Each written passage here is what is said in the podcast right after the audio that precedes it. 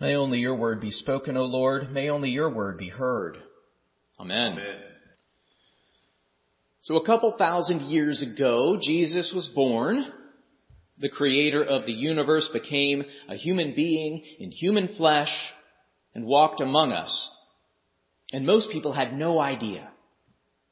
In Australia, some guys were sitting around a campfire playing didgeridoo. Here in not yet Texas, Native American tribes were bedding down for the night. For most people around the world, Jesus' birth was just a regular Tuesday, or whatever day it was. Meaning that the world kept on turning much as it had for a billion years before. I'm reminded of a song by Coldplay called Till Kingdom Come. And the wheels just keep on turning. The drummer begins to drum. I don't know which way I'm going. I don't know which way I've come. For you I'd wait till kingdom come. Until my day, my day is done. And say you'll come and set me free. Just say you'll wait, you'll wait for me. Since Jesus' birth, the world does keep on turning. And God continues to be with us to set us free. We often feel like we are waiting for peace on earth, and we may get discouraged with that waiting. Yet for that beautiful promise, we'll wait till kingdom come. God also waits for us to live out that peace we want, knowing full well that we often won't, and yet, in the midst of that waiting, God is still with us. Now for Mary and Joseph, Jesus' birth was the end of waiting. This fantastic event, God had become human and was born with angel choirs singing to shepherds who then saw Jesus and proclaimed God's greatness. God's prophecy to Mary was fulfilled as hope, light, and life came into the world. So that was Tuesday. Or whatever day it was. And then Wednesday came around with an exhausted Mary and Joseph waking up early to an infant crying for milk with swaddling cloths decidedly wetter and dirtier than they had been hours before. Fast forward a couple thousand years, and Jesus' birth isn't just some other day that goes unnoticed by almost everyone on earth. Today, Jesus' birth is celebrated all over the world. In Israel, in Australia, in Texas, every corner of the earth, people celebrate and give thanks for Jesus' birth, for God among us, and still, as on that day after his birth, the world keeps on turning. Jesus' birth was supposed to be, we thought, this world-altering event. The coming of the Messiah was said to be the inauguration of a new world of peace on earth.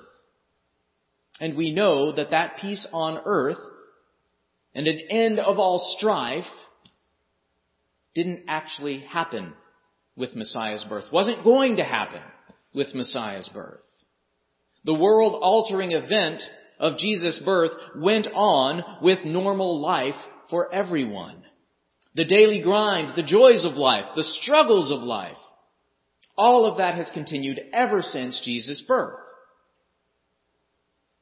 Sadly, tragedy has continued on as well.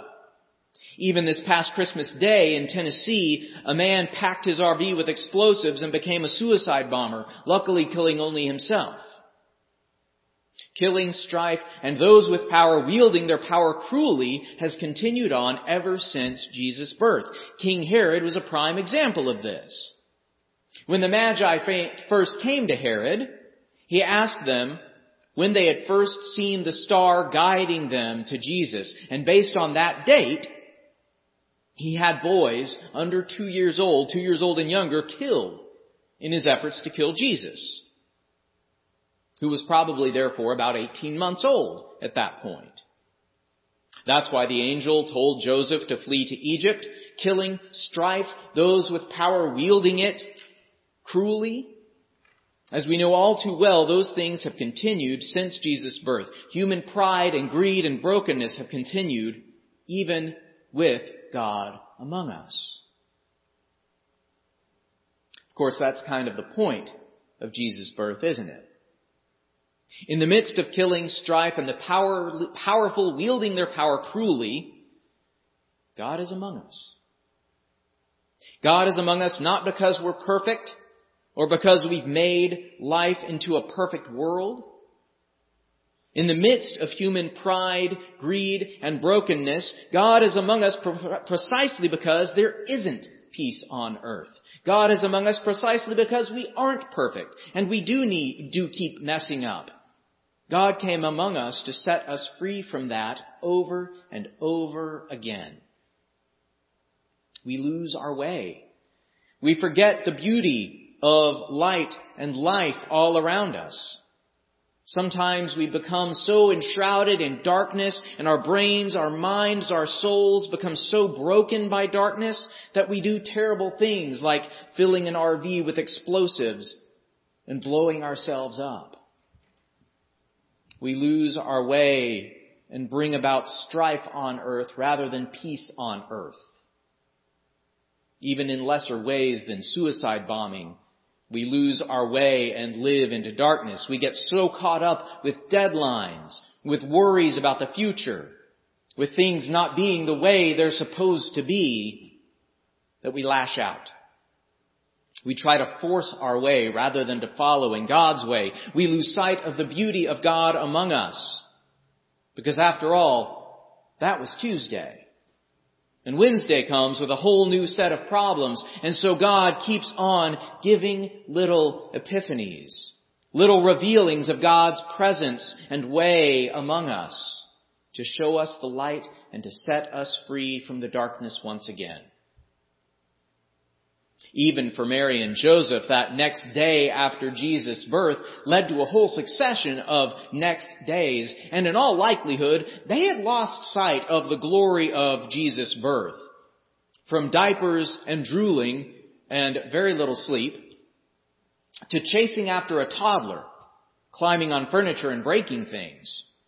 Mary and Joseph had been raising a little boy. And again, Jesus was probably around 18 months when the Magi came. So Mary and Joseph had been raising a toddler for over a year since choirs of angels sang. They may have lost sight of the glory of Jesus' birth at that point. Even Mary and Joseph may have needed to be set free.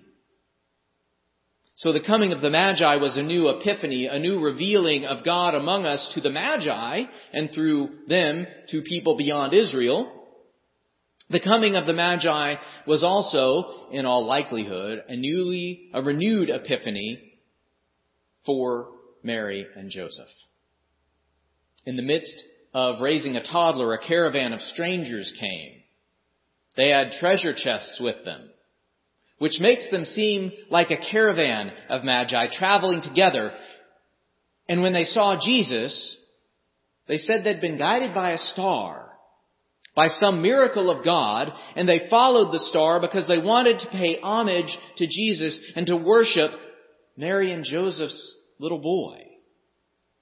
Then they opened up their chests and rooted through them and gave Jesus some of their best loot. How random is that? Here Mary and Joseph are, a year and a half after shepherds and angel choirs and a caravan of weird magi show up at their door like the Amazon delivery guy with a package they forgot they ordered. I think Mary and Joseph needed that epiphany just as much as the Magi did, just as much as we do. In the midst of all of the days after the glory of Jesus' birth, God came among them to set them free. A couple thousand years ago, Jesus was born to set us free. The creator of the universe became a human being in human flesh and walked among us, even with that great coming of Jesus, the light of God living with us in the world, we lose our way. We get trapped by darkness. And so into that darkness, God continues to give little epiphanies, as he did with the caravan of Magi, to show us the light once again and to set us free.